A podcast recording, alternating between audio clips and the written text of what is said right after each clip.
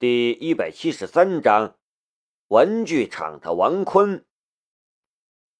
王坤蹲在苏畅公司的大门口，抽着烟。一旦看到有车想要开进来，就连忙站起来，做好上前阻拦的准备。苏畅公司的那几个保安本来还来拦一拦，现在却已经麻木了，压根儿就懒得理他。我说：“老王啊，你也别在这里等了，就算是再怎么等也没用的。老总都被抓起来了，那笔钱你能拿到才怪呢。”有时候保安老李也过来劝劝他，但是王坤只是摇摇头，愁眉苦脸的蹲在那里。你说你这人，老婆都快生了。还在这里蹲着，不回去守着老婆。那保安无语，摇摇头，转身走了。第二天再来的王坤手上多了个破马扎，从早上就坐在大门口，从早坐到晚，一坐就是一整天。到今天，王坤已经在苏畅公司大门口蹲了一个星期了。他就不相信没有一个能管事的人来。今天王坤更是打起了十二分的精神，因为他听说苏畅公司将会来一位新的老总。从早上他就翘首张望，直到中午都过了，他终于看到了一辆宾利驶了过来。看到那辆车，王坤就一个箭步抢在了车前面。吱嘎一声，宾利车一个急刹车，司机顿时破口大骂起来。王坤赔着不是，点头哈腰的道歉，但就是不让开，死死按住车头，大声道：“老板，老板在里面吗？我是你们的代工厂商乾坤航模玩具厂的王坤呐，咱们约定的货款，半个月前就该付款了。”啥时候能付款呢？再不付款，我们公司就要被拖垮了。去去去去去！副驾驶座上，一个秘书模样的人探出头来，摆手道：“要钱的排队等着去，不会少你们的钱的。催什么催？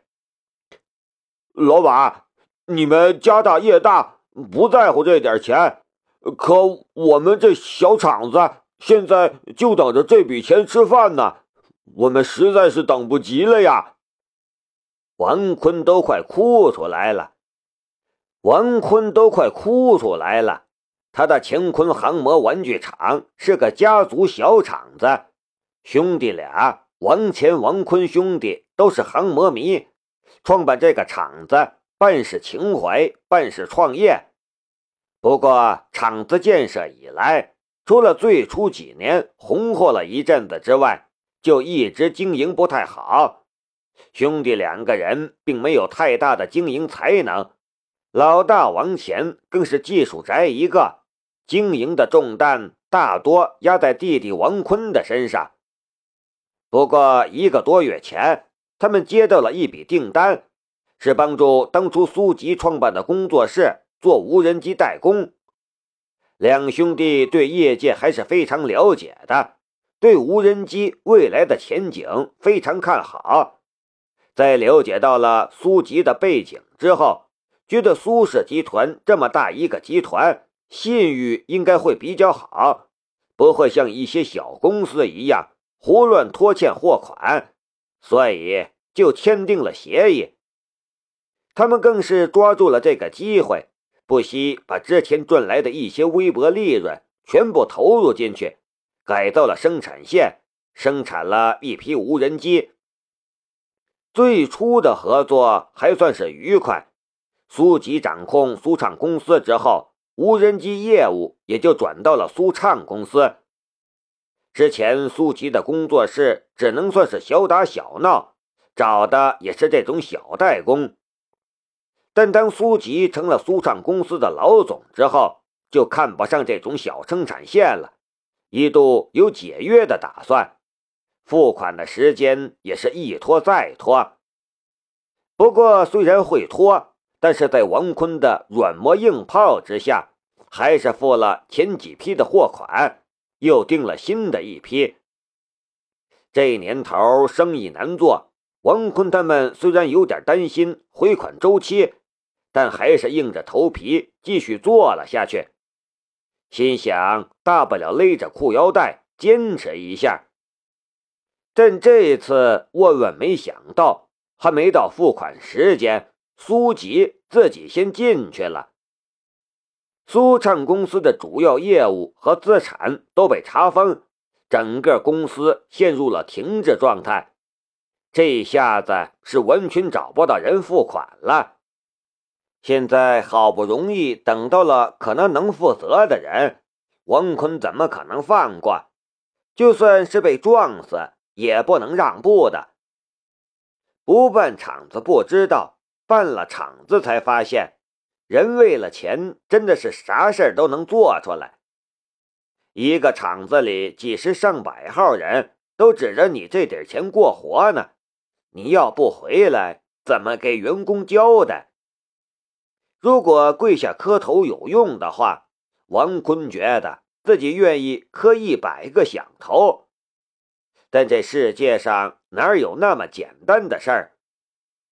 那秘书回头，似乎听到了坐在后座的人说了句什么，又对王坤道：“我们老板说了，钱不会少你们的。现在公司刚刚恢复业务，还需要重新盘点一下资产。”你过几天再来吧。过几天不行啊，老板！